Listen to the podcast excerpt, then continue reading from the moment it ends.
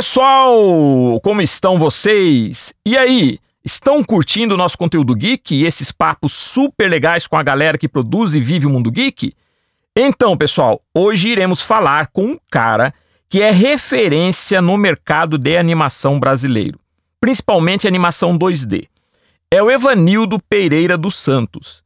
Ele tem um estúdio chamado Animact. Já animou várias séries, inclusive da Turma da Mônica do Maurício de Souza animou Tartarugas Ninja e tenho o maior prazer de falar para vocês que ele também foi nosso aluno. Bem, pessoal, então preparem-se para conhecer mais um produtor de conteúdo geek no episódio de hoje. E vamos começar!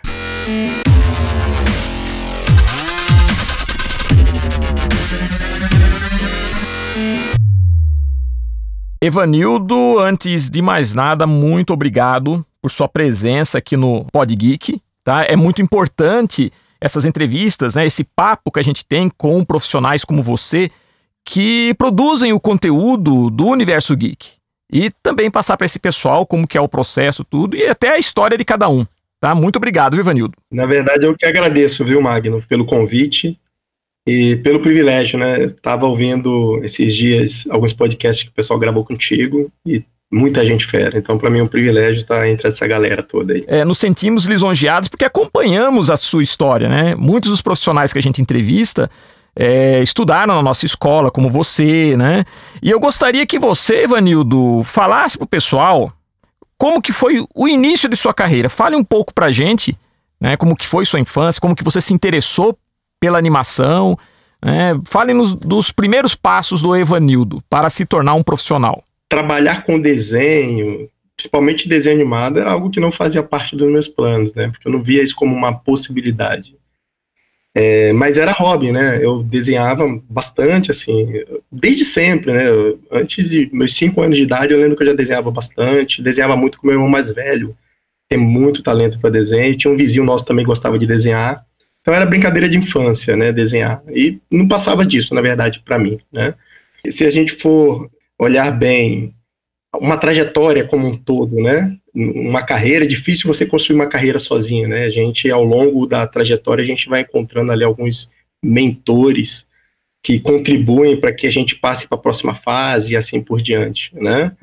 E em 1997, em Piracicaba, o meu pai, ele me colocou na tua escola, né? Na Magno Arte, lá em Piracicaba. Inclusive, eu acho que era a única escola que tinha na região naquela época, né? Sim, sim. Escola de arte que tinha na região. E é engraçado que, assim, meu pai me colocou na Magnum porque ele imaginava que eu poderia, de repente, trabalhar fazendo letreiro, fazendo grafite. é. O meu pai, ele tem uma formação metalúrgica, né? Eu uhum. acho que é importante comentar isso também, né? Ele tem uma formação metalúrgica, então eu já era metalúrgico, metalúrgico na verdade, de, como profissão, né? Eu fiz um ano e meio de um curso técnico no Senai, era um curso período integral, então eu já tinha uma formação, na verdade. Eu imaginava que eu seguiria naquela, naquela carreira, né? A arte nunca foi visto assim como uma, uma profissão, né? Por meu pai, sim. É engraçado que, por incrível que pareça, eu sempre comentava com a minha esposa, né? Que eu não sabia o porquê que meu pai tinha me colocado na escola de desenho, porque foi uma iniciativa dele. Ele me levou, ele sabia que eu gostava de desenhar, desenhava a vida inteira eu já era adolescente, né? Nasci em 80, eu tinha 17 anos nessa época. Uhum. E de um belo dia eu saí para fazer compras no centro da cidade e ele me levou na tua escola e me matriculou. E é engraçado que só recentemente fui perguntar para ele o motivo pelo qual ele fez aquilo, porque eu sempre fiquei com essa, essa intriga na cabeça, mas nunca tinha perguntado para ele. Aí ele comentou que ele, na verdade, imaginava que eu poderia também trabalhar, talvez fazendo letreiro, grafite ou algo do tipo, já que eu gostava de desenhar. Isso foi bacana, né? Porque se ele não tivesse tido essa iniciativa, provavelmente eu não teria seguido essa, nessa área. Foi né? muito legal. Eu me lembro do seu pai, me lembro quando ele, ele foi nos procurar. Acho que eu mesmo atendi, vi você também, você era um garoto, né? Isso. Ah, eu acho que você tinha levado uns desenhinhos já, uma, uma experiência de animação, não levou? Você tinha levado, acho que uns cartõezinhos com umas animaçõezinhas. Exatamente. Então você já tinha interesse pela animação, né, Vanildo? Já. Quando ele me matriculou na escola, o meu interesse era fazer animação em mangá, né? Pouca gente também sabe, porque o pessoal associa muito o meu trabalho com o estilo Disney. Mas na verdade eu era ficcionado em mangá, gostava muito de mangá, né? E você lembra ali na região tinha muita molecada que desenhava mangá na tua escola, né? O período da febre, né? Da, acho que era a segunda grande febre do mangá, porque coincidiu com o período do Cavaleiro do Zodíaco, tudo, não foi? E foi a minha influência. com certeza. Da sua geração não tem como fugir disso. Isso. E eu, assim, a partir dos 12 anos de idade, eu lembro que eu comecei a fazer flipbook com 12 anos de idade. E sem perceber, ali, na verdade, eu já estava começando os meus primeiros estudos de movimento. Eu gostava muito de filmes de arte marcial naquela época, e eu ficava pausando o filme e avançando frame a frame e desenhando os frames. E fazia flipbook assim, na verdade, né? Uhum. E sem perceber, eu já estava começando os meus primeiros estudos e aquilo realmente me ajudou bastante posteriormente, quando eu entrei na área, né? Mas teve uma coisa que aconteceu interessante ali na tua escola, que na verdade foi naquele momento que eu comecei a reconsiderar a possibilidade de talvez o desenho não ser mais hobby e passar a ser talvez uma profissão. Eu lembro que eu tinha uns dois meses na tua escola, era ali na Santa Cruz. Isso. É engraçado que meu pai fez a minha matrícula na São José, e vocês estavam mudando para Santa Cruz, né? Na rua Santa Cruz. E eu estava dois meses ali na Santa Cruz, e eu lembro de você ter chamado outro professor que dava aula lá contigo, o Sérgio, e vocês chegaram do meu lado e você comentou assim com ele: olha, esse aqui é o segundo Rodrigo. Quando vocês comentaram aquilo, eu, eu tímido, né? Uhum. Tava ali quietinho desenhando, mas aquilo mexeu comigo. Eu fiquei pensando, por quem será que foi o Rodrigo, né? Com o tempo eu fui conhecer o Rodrigo, um fera, né? infelizmente. Grande Rodrigo. Mais... Que faleceu, né, coitado? É, foi uma referência na nossa escola, um artista excepcional que veio a falecer muito jovem, né? Muito jovem. E assim, para mim foi um privilégio ter sido comparado com o Rodrigo, depois que eu conheci o Rodrigo, o trabalho dele. O Rodrigo era um fera, né? Era, era. E o fato de ter profissional como você, comentando a respeito né, do, do, meu trabalho, aquilo começou a despertar, porque para mim, eu confesso que até hoje eu sou assim, viu, Magno? Eu sou o tipo de profissional que eu nunca estou satisfeito com o que eu faço, né? E já tinha aquilo desde sempre, né? Então, para mim, muita coisa para ralar, tem muita coisa para correr atrás, mas ouvir de um profissional como você, que já tinha uma experiência profissional mesmo, trabalhando no mercado de quadrinhos, né? aquilo ali mexeu comigo, sabe? Aquilo ali mexeu comigo. E eu confesso que a partir daquele momento eu comecei a levar o desenho um pouco mais a sério. Né? Eu comecei a ver o desenho como uma possibilidade de profissão. Ainda não sabia, eu ainda não sabia é, como que se daria isso, mas eu já comecei a levar os estudos mais a sério com esse objetivo, né, de talvez conseguir trabalhar com desenho, né? Agora, você fez uma outra coisa por mim também, que aí isso, na verdade, me colocou no mercado. É, eu estava na tua escola já uns quase dois anos, é, já estava indo ali para os 20 anos de idade, né? Eu entrei com 17 para 18, já estava ali com os 19 para 20 mais ou menos, e você conseguiu um contato de um estúdio em São Paulo. Ah, HGN, sim, do Haroldo Guimarães. Que na época era, eu acho que o Haroldo foi o primeiro animador da Disney do Brasil a ter uma estrutura de animação, né? Para animar a Disney. Eu acho que sim o Haroldo ele produziu ali algumas séries, né, para Disney. Eu entrei numa época que já tinha passado nessa fase, na verdade, né? Eu entrei no período das vacas magras, né, na, na área de animação. Na verdade, eu entrei no período que a animação 2D tradicional estava acabando. Eu ainda Exato. peguei o finalzinho. Que é outra coisa que nós vamos conversar depois, que você vai falar depois, tá? Só dando um gancho. O que mudou nesses anos todos na animação. Só dando esse gancho aí. Isso. Aí você, você pegou o contato do Haroldo e você me passou né, o contato do Haroldo. Então fui para São Paulo, capital, é, fazer um curso que não era um curso de animação, era um curso de intervalação e cleanup, mas naquela época, na época do tradicional, esse era o caminho normalmente que os Sim. iniciantes é, utilizavam para entrar no mercado. A gente começava como assistente de animação, fazendo intervalos, para quem não sabe, é, fazer um desenho entre dois keyframes, né, entre, entre dois quadros principais, a gente faz um desenho no meio, né, e fazer limpeza também de desenho. Esse era meio que um caminho comum para os iniciantes. E se ele levasse jeito para animação, para fazer o movimento, com o passar do tempo ele ia se tornando animador. Então fui para essa escola do Haroldo, né? E eu lembro que ele tinha um curso lá de seis meses. Como eu fui para lá com o intuito de estudar, então aquilo era meu trabalho, né? É, em três semanas eu tinha praticamente acabado já o curso de seis meses dele. Eu já tinha feito praticamente quase todos os exercícios, já estava nos últimos. E aquilo ali eu acredito que deve ter despertado nele o interesse em me contratar. Então, com três semanas que eu estava em São Paulo, capital, é, estudando animação, fui contratado para trabalhar no estúdio dele. Nessa época, eu acredito que o Haroldo ele estava, é, é, ele usava o curso para selecionar a equipe de trabalho dele, não é isso? Exatamente. Ele estava produzindo aqui, acho que animação para uma série chamada Ursinhos Gummy, não é isso? Da Disney? Então, quando eu entrei no estúdio, já tinha passado essa fase. Ah, tá. Na época ele estava fazendo alguns vídeos institucionais para o SESI.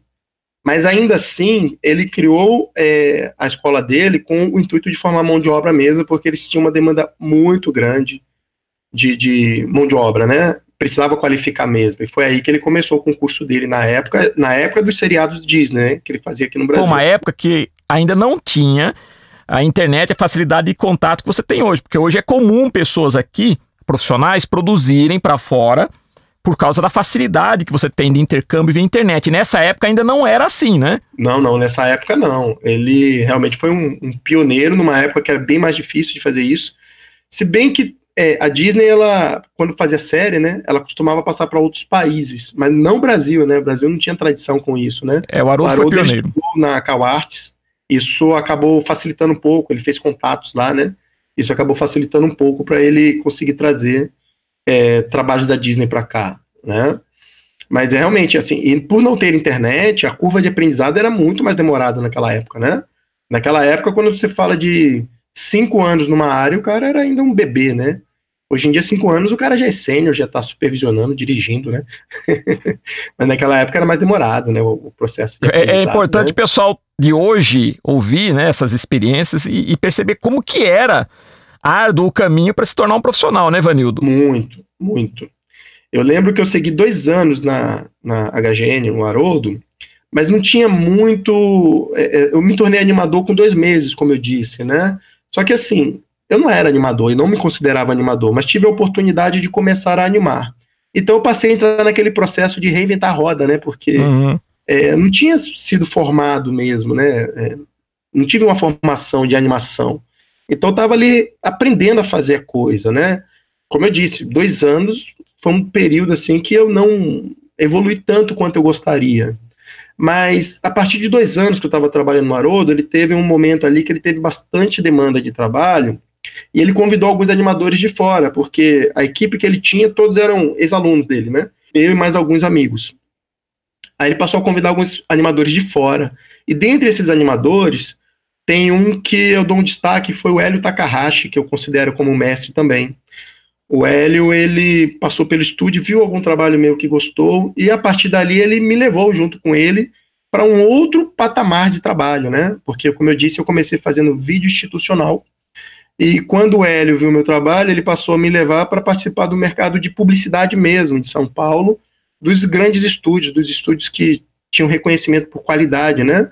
Que fazia Frango da Sadia, que fazia o Daniel Messias, o Pacol, é, esses comerciais que tinham muita qualidade de animação, né? Da Kellogg's.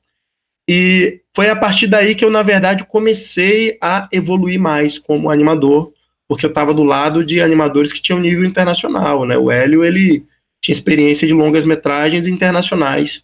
Aí ele me apresentou o, o primo dele, Hugo Takahashi, que também tinha experiência com longas internacionais, e o Gil, que é, foi um profissional que trabalhou alguns anos na Disney fazendo limpeza, né, de, de desenho cleanup, né, é, e foi essa galera, na verdade, que me apadrinhou. O Hélio, nessa época, como o 2D estava acabando, ele migrou para o 3D, mas me deixou nas mãos do primo dele, Hugo Takahashi, que eu faço questão de mencionar aqui essa galera, porque realmente foi muito claro. importante na minha trajetória inicial, né?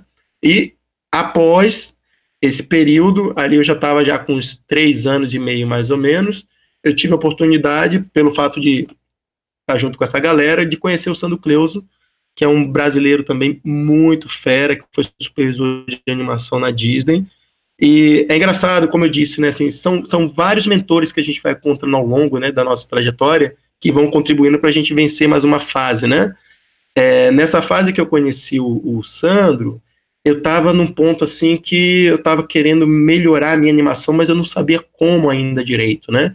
E o Sandro ele falou no meio de um bate-papo, ele soltou é, algumas palavras ali que para mim fizeram toda a diferença, né? Eram algumas pecinhas que faltavam no meu quebra-cabeça. Ele comentou que na Disney os animadores davam muito valor para o espaço entre os desenhos. É uma informação técnica, né? Mas era essa palavra que eu precisava ouvir. Que eu estava sempre querendo trabalhar o time, e os animadores que eu tinha ao meu redor comentavam muito sobre o timing da minha animação. tá rápido, tá lento, mas ninguém falava sobre espaço entre os desenhos. E aquilo, quando o Sandro comentou, caiu como uma luva, né? Era o insight que você precisava, né? Exatamente. Aí a minha animação começou a caminhar para um patamar um pouco acima. Então, é uma combinação de várias pessoas, né, que participaram para que eu conseguisse entrar no mercado. Os seus mestres Jedi, né, Evanildo? Seus mestres Jedi, né? Não tem como ser uma pessoa só, é difícil, né? Pode até acontecer com alguns, mas comigo não foi. Não, é assim. é muito difícil. A gente precisa. Esse mercado, é, a gente precisa, precisa sim. E, e me diz uma coisa, Evanildo. Explica pra gente direitinho o que você está falando. Você falou alguns termos aí, clean up, tudo, que não se usa mais, porque a animação mudou. Né? O cleanup era você limpar a animação, tudo. Né? Hoje em dia é tudo digital. Fala para o pessoal que está nos ouvindo o que mudou da época que você começou até hoje em termos de animação. Porque você se especializou mais em animação 2D, né? Você ficou no 2D, não é isso? Exatamente. Tá? Isso, exatamente. Então, especificamente no 2D, fala pra gente o que mudou. Olha, é, a gente desenhava no papel, fazia o pencil teste via câmera, é, e para finalizar, o desenho era escaneado. É, a colorização era feita quadro a quadro, né? O desenho. Era bem artesanal, né? Bem artesanal, bem artesanal. É, a gente normalmente, para fazer um, uma cena, você precisava do animador fazendo só o personagem, é, os movimentos principais, os desenhos principais. Aí você tinha um intervalador, que era um assistente do animador, fazendo os desenhos entre esses desenhos principais. E você tinha o artista de limpeza, fazendo o cleanup, né, a limpeza do desenho, da cena como um todo. Aí era enviado para outro profissional que fazia uma espécie de composição entre o personagem, que estava finalizado agora, com o cenário, e aí ele coloria esse personagem, né? Era uma verdadeira linha de produção, né? Então, olha quantas etapas e quantos profissionais. Hoje em dia, não. Hoje em dia, você. É, Para quem. Eu acho que o pessoal que é, é, não está familiarizado com a tecnologia da animação digital, 2D, talvez entenda melhor se eu fazer uma associação com o 3D, né? Na animação 3D, por exemplo, a gente modela um personagem e você movimenta esse boneco, né? Hoje em dia, na animação 2D, que a gente é, usa o termo de 2D cutout, né, que é uma animação de recorte, a gente faz algo parecido com 3D. A gente faz um modelo, né, a gente desenha, coloca um esqueleto nesse modelo que possibilita que a gente movimente ele, e é isso que a gente, na verdade, movimenta, né? A gente não desenha mais todos os quadros, a gente movimenta um boneco é, bidimensional, mas a gente movimenta um boneco dentro do software, né? Isso mudou muito, assim, é, tanto falando de velocidade de produção, quanto falando de, de, de, recursos mesmo, né? Você com menos recurso você consegue fazer muito mais, né? Porque hoje em dia você tem só um animador para fazer isso. Naquela época você tinha o animador e os assistentes, né? tinha pessoas de pós. E fora que antes da animação alguém precisava pegar o áudio, jogar numa ficha de animação era muito é, mais trabalhoso. Hoje em dia mais. não. Hoje em dia você tem tudo dentro do programa, sabe? Então você diminu... a gente diminuiu muitas etapas com esse processo de animação digital. Ô, ô Ivanildo, esse é o sistema para animar séries, porque o, o, seu estúdio faz várias animações de séries e você usa esse sistema, né? Hoje é esse que é, que é o sistema usado, não é isso? Exatamente, exatamente. É, agora, mesmo, por exemplo, é, atualmente eu estou participando da série, da nova série das Tartarugas Ninja, né? E ela não é feita desse jeito. Ela é animação digital, mas ela não é feita desse jeito, né? É, mas ainda assim o processo também fica mais rápido, né? Porque você está animando dentro do software e você aperta um botão, você já vê o movimento. Antigamente é muito mais não. prático, né? Você muito tinha que desenhar, prático. você tinha que filmar, sabe? É, você tinha, enfim, que Normalmente não tinha um computador disponível para todo mundo, tinha fila, dependendo do projeto, tinha fila para você fazer pencil teste, né? É, hoje em dia não, hoje em dia você você está desenhando, já está dando play. É, por exemplo, imagina no processo anterior, né? O cara não ia fazer um desenho e filmar. O cara provavelmente faria toda uma sequência para depois filmar, né? E aí ele vai identificar os problemas, aí volta para corrigir, para voltar lá de novo. Hoje em dia não, você na hora já consegue ver se tem algum problema, já corrige. Então, ainda assim, o processo ficou muito mais rápido. Sem falar que o animador ele já desenha em cima do cenário real, né? Do cenário que para valer do, do filme.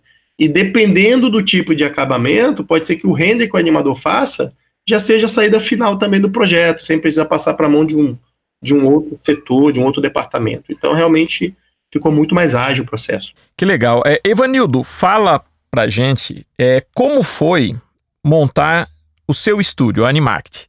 Qual o seu diferencial, o diferencial do estúdio nesse mercado que é bem competitivo, né? Mercado da animação, para o pessoal que está nos ouvindo, hoje ele está muito, até muito mais competitivo que na nossa época, porque até por causa da, da tecnologia e tudo mais. Conta um pouco da Animact, o seu diferencial e também fale um pouco dos trabalhos que você já desenvolveu, os clientes que você já trabalhou. Inclusive Maurício Souza, né? Você já fez até animação Isso, para a turma da Mônica. Fala um pouco da Animact. Então, é, até, até chegar, na verdade, na Animact, eu passei por um período, de, eu diria que de treinamento, né? É, que foi, como eu disse, estava acabando a animação 2D tradicional, é, e os profissionais que tinham experiência com a animação 2D tradicional estavam migrando ou para o 3D ou estavam migrando para outras áreas, como storyboard, ilustração, character design, né? Porque a animação realmente estava diminuindo, não estava mais rolando muita animação 2D tradicional no mercado. É, e eu estava trabalhando em São Paulo nessa época, num, numa produção de longa-metragem Asterix e os Vikings, e era uma produção que estava bem no início, uma produção legal, né? Pô, um, um trabalho com uma qualidade alta e longa-metragem. E ao mesmo tempo, naquele período, a Xuxa estava fazendo um longa-metragem aqui no Rio de Janeiro, que o pessoal não sabia nem definir que tecnologia era aquela. E aquilo me parecia. Ficou com cara de, pô, isso aí parece o futuro. É o Xuxinha e Guto contra os monstros do espaço, não seria esse?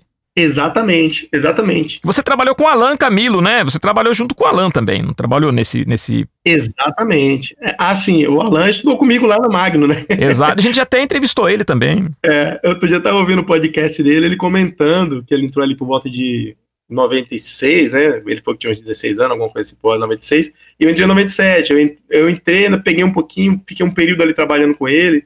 Minha primeira experiência de animação filmada Assim como o Alan foi, no teu, foi lá na escola também, né? Na Magno, né? E o Alan acabou saindo eu continuei lá ainda, né? Por mais um pouco de tempo, né? É, aí é, também é, o, o, Alan chegou a comentar né, no, no, no podcast dele que ele é, começou como assistente de animação, né? É, e foi, na verdade, para mim, ele começou como assistente meu. Olha! foi na Anima King, na Anima King. Na época, a gente estava fazendo é, animação de um videoclipe para um rapper virtual, que a ideia era fazer algo parecido com Gorilas, né, do Rick Bonadio. Era o Dogão. O Dogão. E o Alan, ele, foi esse o início dele, na verdade, na área de animação. Eu estava trabalhando no estúdio, apresentei ele para a galera, né, ele entrou em contato comigo. E ele começou a trabalhar e, coincidentemente, ele acabou trabalhando em algumas cenas minhas, como assistente, né, naquele início de carreira dele. E o Alan, ele veio, na verdade, trabalhar no Justinha antes de mim. Se eu não me engano, uns dois, três meses antes de mim. E ele que comentou comigo sobre o filme. Ele que comentou comigo é o que estava sendo feito. E aquilo eu achei interessante. Falei, cara, você está com cara de futuro. Porque não era o 2D tradicional mais, não era animação 3D, mas era alguma coisa computadorizada. Era o Flash, não era? Era o Flash. Aquilo foi muito interessante, viu, Magno? Porque é, a gente realmente, sem perceber, a gente estava começando a. A gente, na verdade, estava se tornando os pioneiros de uma nova tecnologia, pelo menos aqui no Brasil, né? Ninguém utilizava o Flash para fazer longa-metragem, para fazer série, por exemplo. Não sei se você se lembra, nós tivemos lá na, na, na, na MagnoArt, hoje VisuArt, na sua época do Alan, nós fizemos experiências com Flash, inclusive chegamos a fazer alguns comerciais. Se lembra que você participou? Lembro. Né, junto com uma galerinha que hoje está toda no mercado, inclusive o, o Alan. E, e, era o comecinho do Flash, né? Era o comecinho ainda do Flash. Farmaster, né? Isso, Super Farmaster, exatamente. Nós temos ainda essa, é. essa animação guardada, né? Legal. Mas havia um futuro lá, né? Havia um futuro, como você tá falando, o futuro tava lá, né? A gente já tinha um mercado fazendo experimentos com flash, mas normalmente eram de clipes pequenos, Isso. né? E para computador, comercial, nada a nível de, como você falou, de, de filme, de longa-metragem. É, TV mesmo, né? Era mais aquela coisa de para web, né? É, sites, é, mas a galera já estava vendo que era possível, né? É, trabalhar com flash. E a gente, ali por meio da Labocine, é, acabamos, na verdade, participando de um grande laboratório, que foi aquilo, porque nos possibilitou experimentar a técnica e estressar a técnica, né? levar ela até o limite do que era possível na época.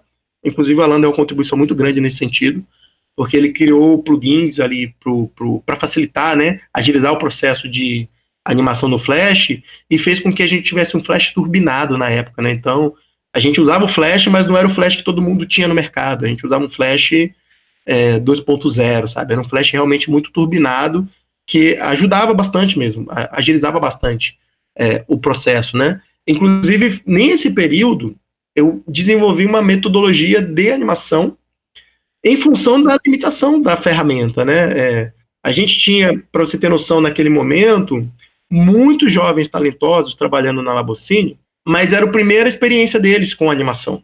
Então eles não tinham experiência, né? E apesar de eu, como eu disse, né, na época do tradicional, qualquer quatro anos de experiência, você ainda era um iniciante, né? Mas naquele ambiente eu era o mais experiente.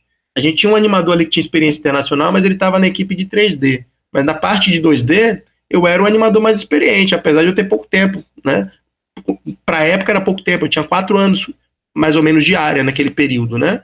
E eu abracei meio que a missão de, de é, compartilhar o que eu sabia com meus amigos de trabalho, o intuito realmente de ver o trabalho ficar legal, o projeto ficar bacana, e eu fui desenvolvendo métodos, metodologia de, de animação, que culminou posteriormente, quando me tornei supervisor de animação lá no estúdio, onde eu pude compartilhar aquela metodologia com amigos da época, e é uma galera que hoje em dia estão aí no mercado dirigindo, donos de estúdios, sabe? Então foi legal ter participado daquilo. E, e, não tem como falar da Animact sem falar desse período, porque na verdade, como eu disse, né, é, eu estava na verdade ali sem perceber, formando, é, me formando na verdade e desenvolvendo o que se tornou na verdade o, o nosso principal estilo de animação na Animact, né, que é a animação cutout para série de TV. Detalhe, é, é, quando a gente fala de Labocine desse período, não existia ainda mercado de série de animação aqui no Brasil. Não existia. A gente, é. de uma certa forma, deu sorte emendar dois projetos grandes, três na verdade, né? Foi Xuxinha, depois a gente emendou com longa-metragem para o Maurício de Souza, que ele achou interessante o que a gente estava fazendo, e ele resolveu trabalhar com a gente. Foi uma turma da Mônica, uma viagem no tempo, não foi esse o longa? Exatamente. inclusive eu estive, quando você estava fazendo é, esse longa, eu estive lá na Labocine. É verdade é, era a Twister, né, na verdade, que era a empresa responsável, mas depois virou tudo Labocine. Se eu não me engano, eles acabaram é, vendendo a Twister para a Labocine, alguma coisa assim. Não sei se vendeu ou a Twister saiu. Mas você começou com a Twister junto com a Labocine, mas depois a Labocine acabou. Aliás, você também teve lá no Rio de Janeiro, que você hoje está no Rio de Janeiro, você teve um outro, né, é, o Humberto Avelar, que você chegou a trabalhar com Humberto Avelar, também um grande animador, né? Sim, sim. É, no período em que eu mudei para o Rio de Janeiro, eu falei que eu tinha deixado um, um longa-metragem ali, Asterix e os Vikings, para fazer Xuxinha, né? É, e o Humberto Avelar, na verdade, ele já estava nos meus planos também, porque eu já tinha conhecido o trabalho dele é, em São Paulo. Ele estava fazendo a série Juro que Vi. Naquele período, ele tinha feito já o Curupira, e que tem uma qualidade excelente. É, não era comum aquele tipo de coisa. É, então, quando eu vim para o Rio, eu já aproveitei, conheci o pessoal da Multirio e eu fiquei, na verdade, um ano e meio trabalhando na Labocine e na Multirio ao mesmo tempo. Porque o horário da Labocine era bem cedo, a gente entrava às sete da manhã e ia até às quatro. E eles. É, Humberto foi super gente boa, a galera da Multirio era muito gente boa, né? Eles queriam que a gente participasse do projeto também. Eu falo a gente porque não foi só eu.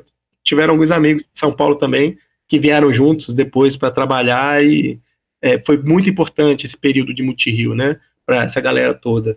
E eu trabalhava lá das 7 às 10 da noite na Multirio, né? Então acabou que fiquei um ano e meio nessa vida. Eu trabalhava na Labocine de dia e à noite na Multirio. confesso que o que eu gostava, minha paixão era o tradicional que eu fazia na Multirio.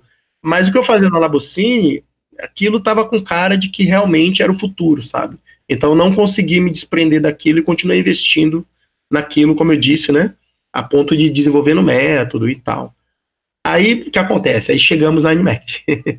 Quando quando eu montei a Animact, eu confesso que eu não achei tão. Não foi, não foi assim, um grande desafio, sendo bem sincero. Porque eu já vinha de uma certa forma, me qualificando é, como supervisor, como diretor de animação, já vinha treinando equipe. É óbvio que é, gerenciar uma empresa traz novos desafios, mas graças a Deus eu fui cercado de, de bons profissionais que me ajudaram bastante, me apoiaram bastante nesse, nesse momento inicial, né, no gerenciamento da empresa. Então, por fim, acabou que é, eu estava me sentindo super em casa, sabe? É, não foi assim um, um, um, grande desafio, não. O nosso primeiro trabalho pela Animact, né, como estúdio, foram 14 episódios para o CineGB do Maurício de Souza. É, foi uma benção, na verdade, ter participado desse projeto, porque, para os padrões de série, o Maurício de Souza é um estúdio que paga muito bem. E foi bom ter começado com um projeto que pagava bem, porque ajudou a gente a estruturar a empresa, né? A gente precisava comprar máquinas, é, enfim. E aquele projeto realmente foi muito importante como carro-chefe. Né? E você com certeza é, trabalhou com o Nicolossi, né? Porque ele é o responsável pela parte de animação no, no Maurício, né? Sim, olha, vou te falar. Eu, inclusive, eu conheci pessoalmente o Zé Mastro nesse período. Ele é um profissional incrível. Já conheci o trabalho dele, mas não conhecia ele pessoalmente. É um grande mestre, uma pessoa que tem uma admiração absurda até hoje. E até hoje ainda faço coisas com o Maurício Souza, participo também de vez em quando é, do Mônica Toy, né? Quando aumenta a demanda, que eles fazem interno Mônica Toy, mas quando aumenta a demanda, eles costumam contar com a gente também. Quando aumenta a demanda interna e eles têm algum trabalho de publicidade, eles também contam com a gente. Então, até hoje, eu, na verdade, trabalho com o Maurício de Souza, e o Zé Márcio é um mestre, assim, é outra pessoa também que eu faço questão de ficar na aba ali para aprender, sabe? Porque ele é muito fera. Ele é, ele é, fantástico. Inclusive, conversamos com ele no Pod Geek. Ah, eu vi o dele também, ele é demais. e, Evanildo, e na Animact você também faz é, treinamento, você também oferece cursos para formar profissionais, não é? Fale um pouco desses cursos e, e da importância desses cursos, não só para a Animact, mas também até para formar essa nova geração de animadores dentro dessa tecnologia, dentro do que está sendo feito hoje no mercado. Exatamente. É, se a gente for citar um diferencial da Animact, eu acho que o diferencial é a formação de mão de obra. Treinamento, né? É, exatamente, treinamento. Porque é, a gente é um estúdio pequeno, né? Quando, quando a Animact surgiu, a gente está falando de 2010, aí sim começou a surgir, 2011, perdão, final de 2011 aí sim começou a surgir um mercado de série de animação aqui no Brasil, né? E o que aconte acontecia era que é, a cada período novo, a cada dois, três meses, seis meses, surgia um estúdio novo com um projeto novo e a galera, assim, o mercado devorando a mão de obra que existia, né? E foi justamente nesse período que a gente montou a Animact. É, o mercado de série no Brasil, para a galera nova que talvez não esteja familiarizado, ele começou, na verdade, podemos dizer que de 2008 para cá. Antes disso, a gente tinha um estúdio ou outro fazendo série de uma forma muito precária, né? Mas de 2008 para cá, a coisa começou a crescer, impulsionada pelo edital Anima TV, né? É, seguido ali da, da, da, da lei da TV paga, que obriga os canais de TV a cabo a exibir uma quantidade X de conteúdo nacional, isso aí deu uma impulsionada no mercado o governo também começou a criar mais editais para é, disponibilizar verba para esse setor. É, só abrindo um parênteses para o pessoal que está nos ouvindo, esses incentivos, essas leis de audiovisual são muito importantes para fomentar o mercado, né? Muito. Se não fosse isso, a gente não teria desenvolvido o mercado, que ainda é pequeno, mas que não tem nem comparação. A quantidade de produções que a gente tem hoje de audiovisual voltada para o cinema de animação é muito grande em comparação com qualquer período. O Brasil nunca produziu tanto, nunca produziu tanto, tanta animação que produz agora, nesse momento. Pessoal, vocês que estão nos ouvindo, que estão ouvindo o Evanildo aí, que o Evanildo está falando, é muito importante isso, essa informação, né? Da, da, de como essas leis ajudam, porque muita gente critica, não sabe o que são as leis, mas elas são muito importantes para o mercado, mercado audiovisual brasileiro. Ele, de certa forma, Exato. necessita para funcionar. Veja a história do Evanildo que ele está falando. Inclusive, é, é, sobre essa questão ainda do, do, do, momento que a gente vive hoje, a gente passou também a ter cota para regiões fora do eixo Rio-São Paulo. E isso está fazendo com que a animação nacional ela se espalhe numa velocidade muito grande Brasil afora, né?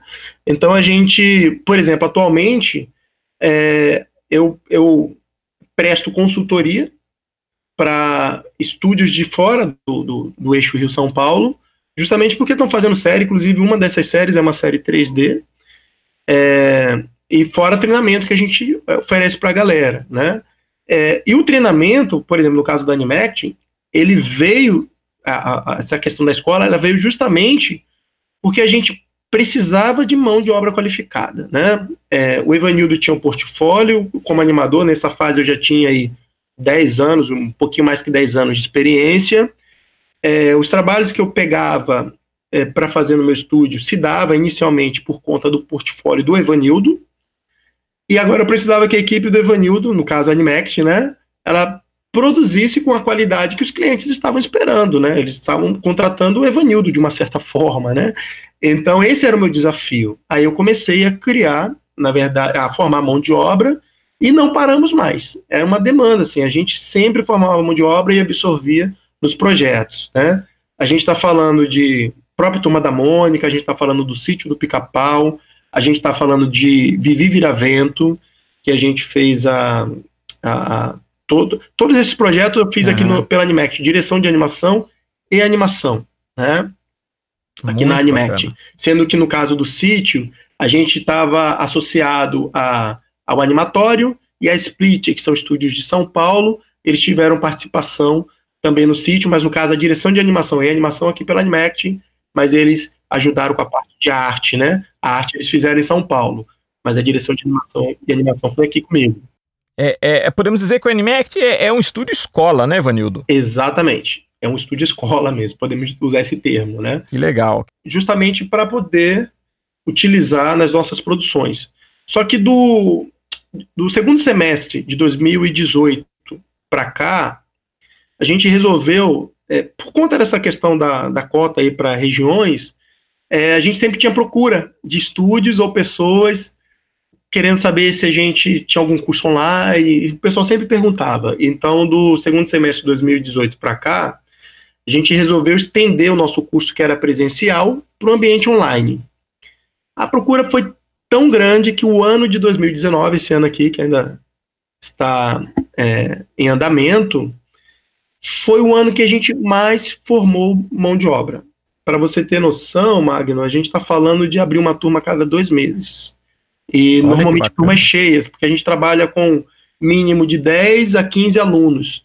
Mas tiveram algumas turmas, quando eu fui ver, já tinha 18 alunos, para você ter noção. Então, Ô, Ivanildo, sempre... é. É, me diz uma coisa. Para o pessoal que está nos ouvindo, como que eles fazem para. Se, vamos supor, está nos ouvindo e tem interesse em aprender animação, tudo. Como que eles fazem para entrar em contato com você, para saber dos cursos? Qual o site? Pode divulgar aqui para gente. É, o nosso site, né, é animact, animactstudio.com.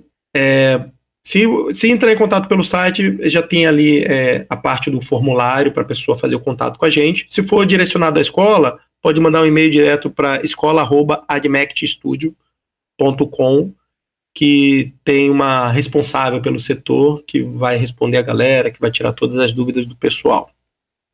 Que legal. E, e outra coisa, Evanildo, qual o conselho, então, que você dá para quem deseja hoje trabalhar com animação? Olha, Magno, eu diria que nem só com animação, né? É, eu acho que é, por conta da tecnologia, é, o aprendizado ele ficou muito mais rápido, né? As pessoas elas aprendem hoje em dia numa velocidade muito grande, é, com a quantidade de informação que a gente tem na internet, né?